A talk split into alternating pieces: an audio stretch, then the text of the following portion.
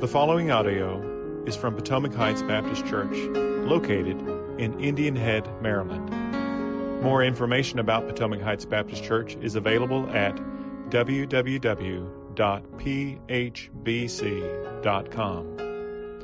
Potomac Heights Baptist Church exists to glorify God and to make Christ known to the ends of the world by helping one another become more like Jesus. It is our hope that you will prayerfully listen to this sermon audio.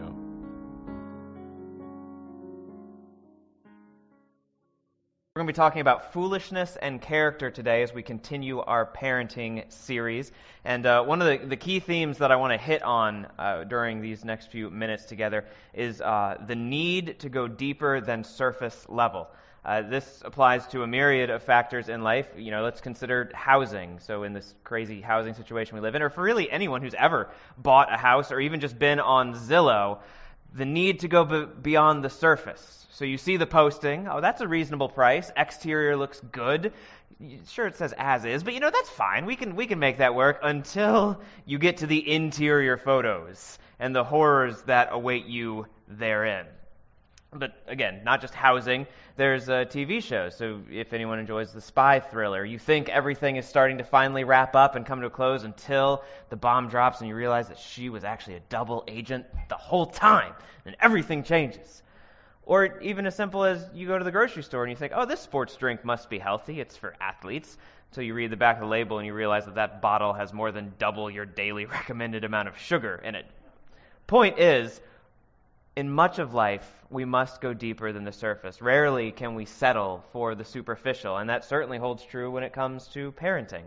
Uh, as parents, we must be willing to dig deeper if we are to truly understand what's going on in our children. And then for all of us, because not all of us are parents, all of us have been children of parents. We need to reflect on and deeply consider our relationship with our parents. And then just beyond the parenting dynamic, we as humans, we shouldn't be satisfied with just superficial, surface level, shallow relationships with one another. So I want to look at the theme of foolishness today through three lenses, the three different levels, going deeper along the way, trying to figure out whether or not our children are foolish uh, where that foolishness comes from and what can be done about it. So, the main point I want to focus on today is children are foolish, but God rescues fools. We're going to split our time by looking at actions, heart, and worship. So, uh, let's start with prayer and then we'll dive in, shall we? Lord, it's good to be in your presence and to be singing your praises with your people. God, it is a delight and a joy. And so, as we turn now to your word and the themes that you teach us, I ask for open ears. God, that you would humble me, move me out of the way, and speak directly to those who are present, that we might glorify you, that we might love you better, and be more like Jesus by the time we're done. Father, we love you, and it's in Christ's name that we pray. Amen. So, first point, first level, recognizing their foolishness, looking at actions. Uh, as we begin this descent, we want to start on the surface um, and try to ask the question Is the claim that I started, children are foolish, is that true? Is that a true claim? Can we verify that? Do children act in such a way that proves that there is foolishness within them? Yes. Why? Well, there's a, a phenomenal book by Greg Pembroke called uh, Reasons My Kid is Crying. It's, it's hilarious. Here's just a few. I told him he looked handsome. His sister asked to give him a kiss. It was raining outside. It wasn't raining outside. It was wet because it had been raining outside. Yeah, yes, children are foolish. It doesn't take much for us to recognize that our children do foolish things all the time. And unless we pick on the young children, um, does any adult here want to voluntarily show off their middle or high school wardrobe? No.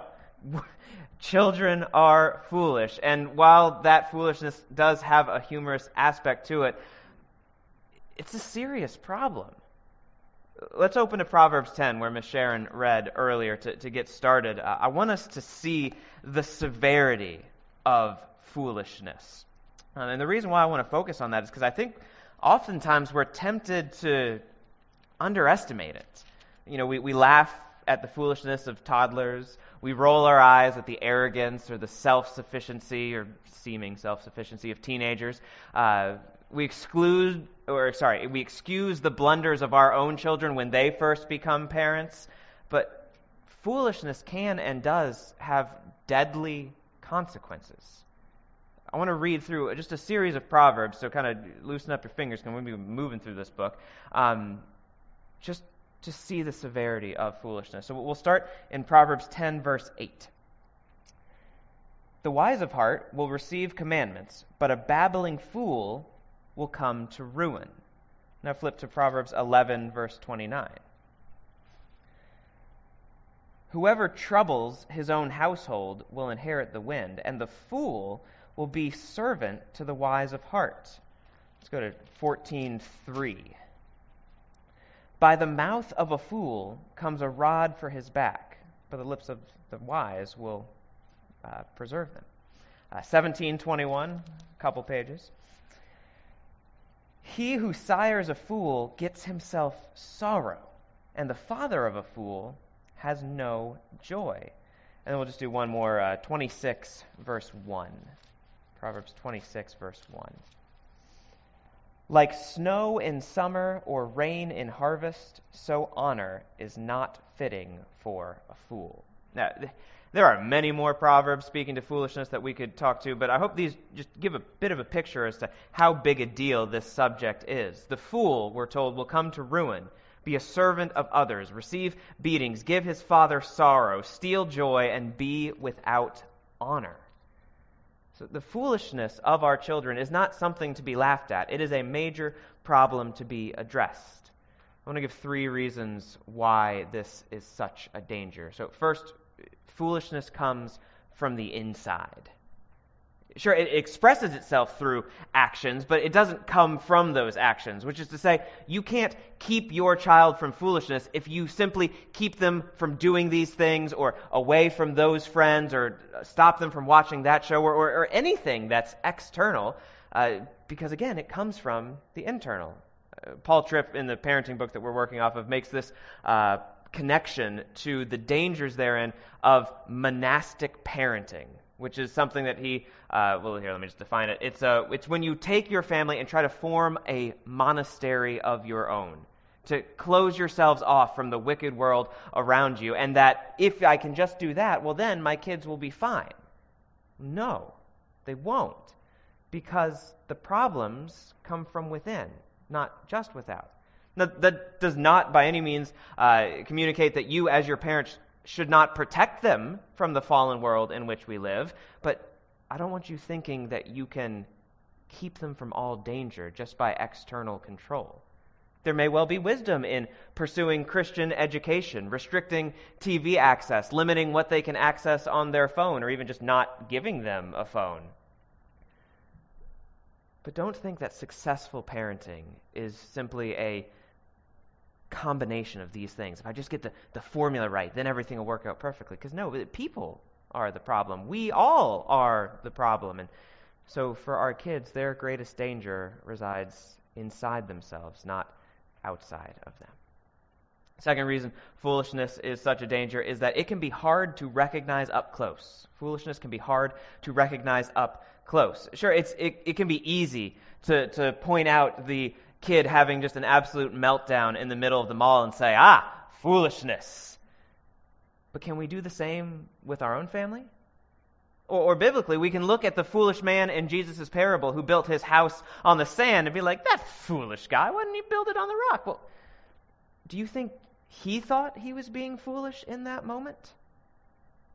You see, in the same way that sin blinds, so too does foolishness. And nowhere is this more clear than in our third reason that foolishness is such a danger. It affects us too. We, parents, are just as sinful as our kids, just not as cute. And we are equally as prone to foolishness as our kids. So let me ask you, moms and dads or grandparents, have you ever blown up at your child over something trivial? They forgot to unload the dishwasher, left their shoes out, broke something, stayed up too late, and you just go off on them? And I'm not saying just yelling, throwing, all that, but cutting, hurtful words, whatever going off for you looks like. Have you ever had that kind of post response clarity and gone, What was I thinking? That this was so meaningless, and yet I reacted in such a way? At least personally, parenting provides just numerous opportunities for me to display my own foolishness. And when I respond to my child's foolishness with my own foolishness, well, I'm neither loving them nor glorifying God in my parenting. So, how many of those proverbs that we just read could apply to you? How prone are you to foolishness? Because that, that's not something you age out of. Just look at Scripture and the numerous examples we have the foolishness of Noah, or Solomon, or Jonah, or Peter, or many more. And foolishness is not something that can be solved externally by merely dealing with the actions. Actions allow us to recognize it, they help us to point it out and name it, but we must go deeper. So let's move on to point two sourcing their foolishness. Let's look at the heart. Um, and so Tripp, in his book, will use heart and character language simultaneously. I'm just going to focus on heart um, for this section. Um, because with our children, we're, we're never simply dealing with their words or their actions or their attitudes. We're, we're always dealing with what's behind them as well and what controls those things, the, the source, which is their heart. And this is why exclusively external change is never enough. It's like putting your finger in a broken pipe. Now, I think we've all seen enough cartoons to know that, yes, that might stop the flow of water for a moment, but just give it a matter of seconds and the pipe's going to burst, and it's going to be far worse off than it was when we began. Your child's words, actions, attitudes, all of that, they all flow from whatever is in their hearts. Which means that all of your child's blank problems are first heart problems. They're not angry simply because they didn't make the team, it's because of what is in their hearts. And they didn't lie about what they did simply because they just wanted to deceive you. They, they lied because of what is in their hearts. So stay in Proverbs, but go back to, uh, to chapter 4. I want to see the significance that Scripture places on the heart, especially in this context. And as we read it, I want you to listen for the two parts of this verse what we are supposed to do, and then why we are supposed to do it. So, Proverbs 4:23, what we're to do and why we're to do it. Keep your heart with all vigilance, for from it flow the springs of life.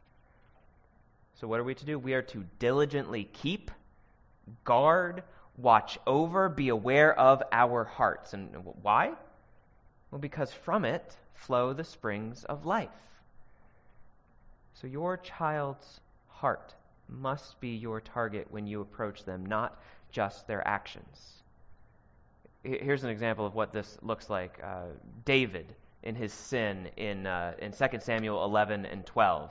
Uh, so uh, David's king over Israel, and Israel is at war with the Ammonites. Uh, it was the time of year when the kings went out to war, but David says, "Nah, I'm good," and he stays home while he lets all of his uh, soldiers go fight his battles for him. That's for another day. But he's a, he's chilling in Jerusalem, and he's on the roof one day, and then he peeps this bathing married woman, and he calls her to himself, sleeps with her, and then has her husband killed to cover up the fact that he got her pregnant. Now, I hope we know that none of us can hide anything from God, and so the Lord sends his prophet Nathan to confront David about his sin. And how he does so is incredibly significant because God doesn't have Nathan tell David, hey, you did a bad thing, and you need to be punished for doing a bad thing. Go to your room. No. He has Nathan tell David a, a parable. And he uses that parable to get David to see the state of his heart that led to the actions that he committed. And this causes David to break down into full repentance as opposed to saying, okay, I won't do that bad thing anymore. No, he, he's, he's broken. He's cut to his heart. Here's David's prayer in light of this in Psalm 51. David prays, Purge me with hyssop, and I shall be clean. Wash me, and I shall be whiter than snow. Let me hear joy and gladness. Let the bones that you have broken rejoice.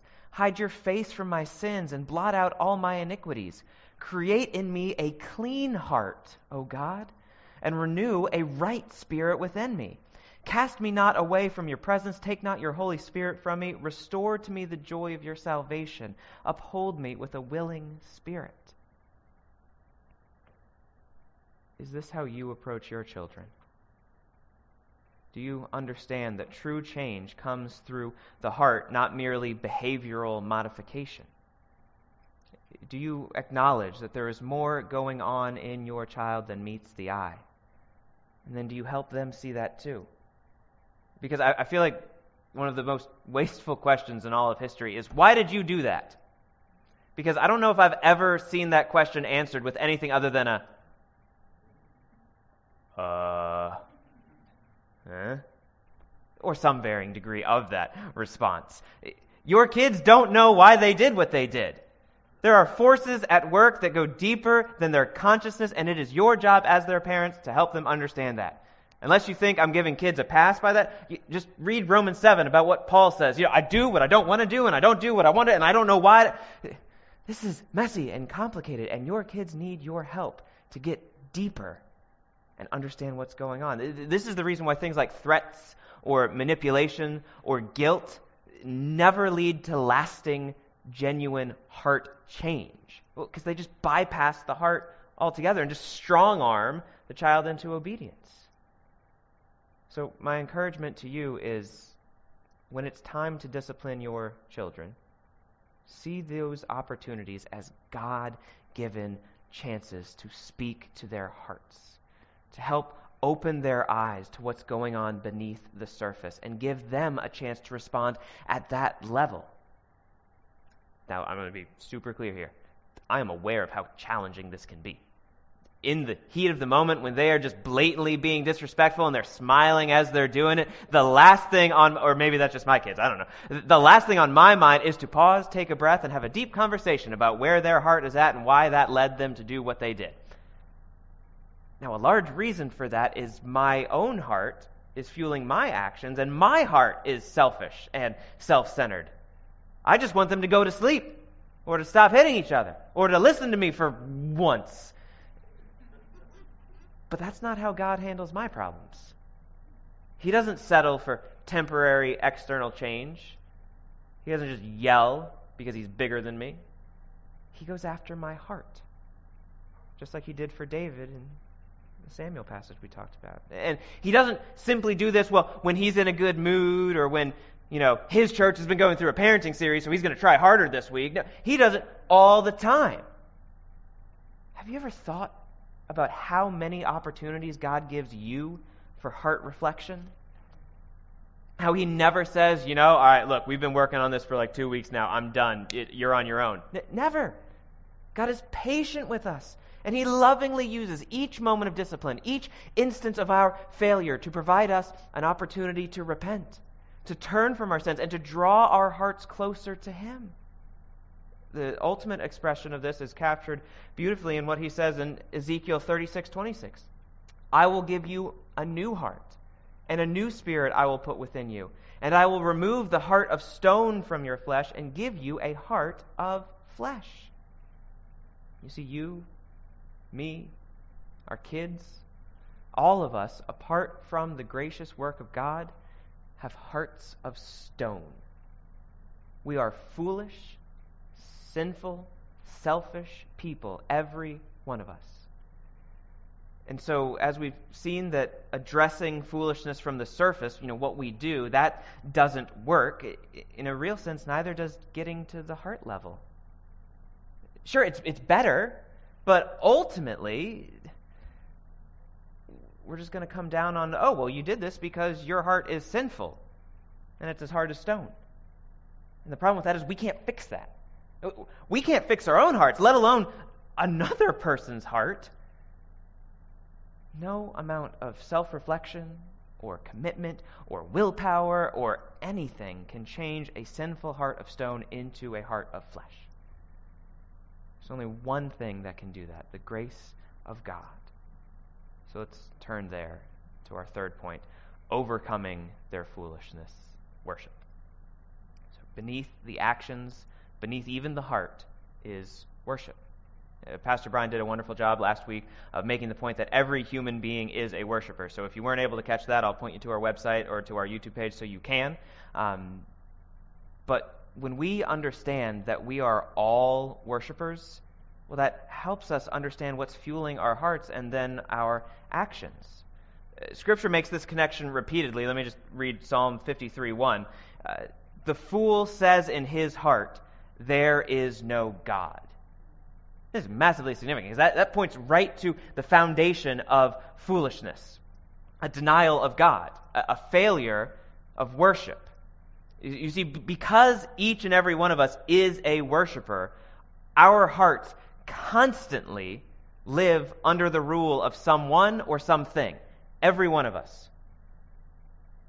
When that someone or that something is anyone or anything other than God, well, then we have a worship problem. And when we have a worship problem, we have a heart problem. When we have a heart problem, we have an action problem. Let, me give some examples. Uh, if I worship at the altar of acceptance, of having friends who think highly of me, well, then that's going to affect my heart and in turn affect how I act. So I might blow up at my parents for not letting me go to that party on Friday night. Not ultimately because I just have to go to that party and just everything about it is. No, well, the reason why I'm going to blow up is because not going to that party might jeopardize my acceptance. And well, to me, that's unacceptable because that's the thing that I worship.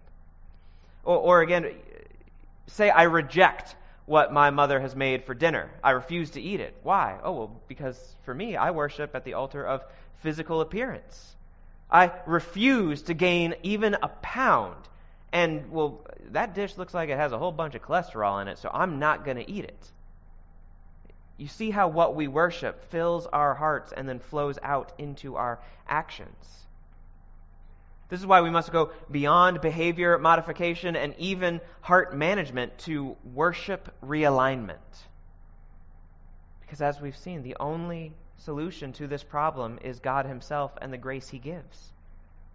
The only solution to your child's worship of, to use PB's language from last week, false gods, is to introduce them to the one true God to point them to this glorious God who spoke the heavens and earth into existence, who, who loved them so much that despite their sin, he sent his own son to die the death they should have died, to pay the penalty for their sins.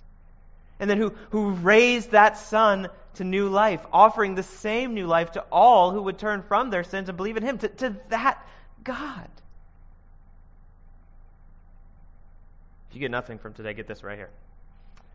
How you point your child to God is at the highest level of importance in parenting. How you point your child to God is at the highest level of importance for your parenting, whether through reading Scripture, or bringing them to church, or praying with them, or even making God connections in the world at large, using the wonderfully good gifts of His common grace to show them that God is, is big and amazing and kind and beautiful and loving. It, telling them that, that He's the one who made ice cream so delicious. That was God's idea. He's the one who created the sun to warm their skin on a summer day like today. He's the source of the beauty of flowers and trees and all that's in creation. Now, I don't want you to get the idea that, oh, so what you're telling me is all I have to do is just bring my kids to church, tell them God made the sun and I'm golden for parenting? No. Because none of these things come naturally to your children. You, you can't just spit a handful of Bible verses at them and expect everything to take care of itself because it is far more natural for them to deny the existence of God than to recognize it. So, so get creative. Find as many ways as you can to point your child to God. See what sticks, see what doesn't. You know your kids. And then trust that God, in His timing, will open their eyes to Him. Now, for the record, if you do want kind of a, a one shot here, the best way to do that is to worship Him well yourself. To, to model for them how to respond to God. To, to form your life around true worship of God because I guarantee they're watching you like a hawk the whole time. I want to start to close uh, where we began this morning uh, with the seriousness of foolishness. but I want to connect it to, to worship. So let's turn to Romans 1. It'll be the, the last passage that we turn to today. In this uh, first chapter of Paul's letter to the Romans, he well, he, he kind of splits it in half. Um, he, he describes the unrighteousness of people apart from God and then what that unrighteousness leads to. But for our purposes, I want to focus in on the why they are unrighteous, uh, what the foundation of that unrighteousness is. Um, so we're, we're going to read what their unrighteousness looks like, but see if you can pick up the, the why, the, the source of that. Uh, we'll start in verse 29. One of the chief aspects of this unrighteousness, by the way, is foolishness. So here's Romans 1:29. They were filled with all manner of unrighteousness, evil, covetousness, malice. They are full of envy, strife, deceit, maliciousness. They are gossips, slanderers, haters of God, insolent, haughty, boastful, inventors of evil, disobedient to parents, foolish, faithless, heartless, ruthless. Though they know God's righteous decree that those who practice such things deserve to die, they not only do them, but give approval to those who practice them. So, did you catch it? It was kind of hinted at in verse 29, but if we skip back up to, to 25, it'll be even more clear as to why they have this foolishness. Well, why? Because they exchanged the truth about God for a lie and worshiped and served the creature rather than the Creator who is blessed forever. Amen their unrighteousness problem was a result of their worship problem. So is our kids, so is ours. If we want to experience genuine, lasting change, we need new hearts. And new hearts come from the only one who deserves our worship, who, through the blood of Jesus, is ready and waiting with arms open wide to receive us with grace upon grace for all. This is how God rescues fools. He saves them from their foolishness, from their sin, at such a deep level that it causes a chain reaction through their entire being. Uh, because he draws them into right worship of himself, their hearts begin to become aligned with his heart. And their actions begin to become aligned with his actions. So, has this begun in you? Or are you still living for something else? Are you okay with your kids living for something else? So long as it's acceptable in your eyes, of course. You know, sure, you, you can miss church for sports. I, I don't want you going to Bible study until you have perfected your homework. Hey, look, as long as you're not breaking the law, I'm not going to ask questions. Or even, you know, okay, if, if you don't want to tell your kids, my grandchildren, about Jesus, that's up to you. The fool says in his heart, There is no God. Now, I don't know if you or your kids have ever uttered that phrase verbatim, but do you or do they practically deny his existence in the way that you live day in and day out? Is God just a hobby for you? Something to do with your Sunday mornings to, to make you feel good or to please your family or to, to check a box. Your children are foolish. They are sinful to their core. Their only hope is Jesus Christ, who died so we can be forgiven, who came back from the dead so we can live forever, and who sent his Holy Spirit so that we can follow him as our King. Will you point them to him? Seeing their actions, not as things unto themselves, but as flowing from their hearts, and their hearts being filled by what they worship? Will you point them to right, true worship of the only God? And not just your children. Brothers and sisters, we are part of a church family here. We are a covenant community. And so, as you see other children or other Christians, will you point one another to Him? Will you take opportunities to have spiritual conversations with one another, to encourage one another, to say, hey, here's something I've seen God doing in my life this week. What is, what's He been teaching you lately? Or, hey, I want to read through the Gospel of John this summer. Will you read it with me? Goodness gracious. Will we point one another to the Savior of the world? All of us desperately need Him. And so, to that point, will you yourself worship Him? Every other object of worship will let you down. I am certain your spouse is great. I have no doubt that you are wonderful at your job. Your kids sure are cute, but they make crummy gods. They will let you down, they will fail you, and they will leave you searching for something lasting. That search can only be resolved in Jesus Christ. So, will you acknowledge that you too are sinful, that you too are foolish, and that you need a Savior? Not just to add on to your life or something fun to do on Sunday morning so we got good coffee creamer, but as the central focus of your life. Turn to God, whose steadfast love never ceases, whose mercies never come to an end, and whose faithfulness is great. Let's pray to Him now.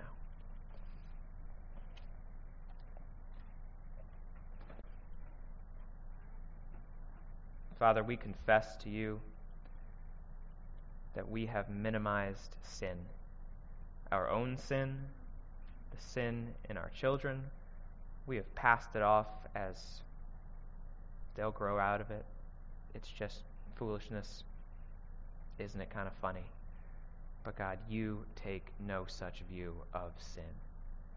Sin is an affront to you, it separates us from you, and it rightly and justly leads to our eternal condemnation.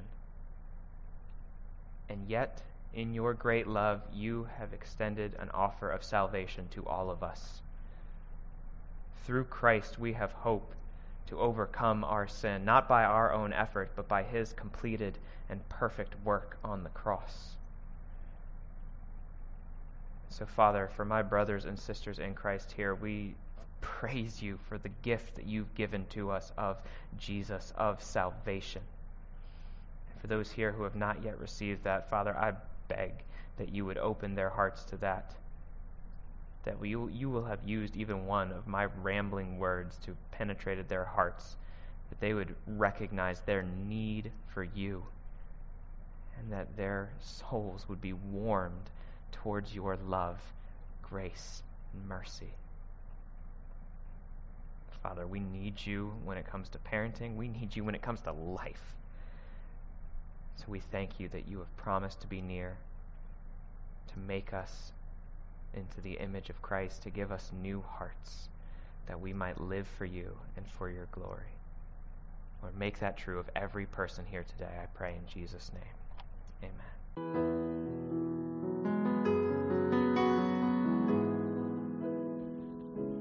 Thank you for taking time to listen to this sermon audio from Potomac Heights Baptist Church.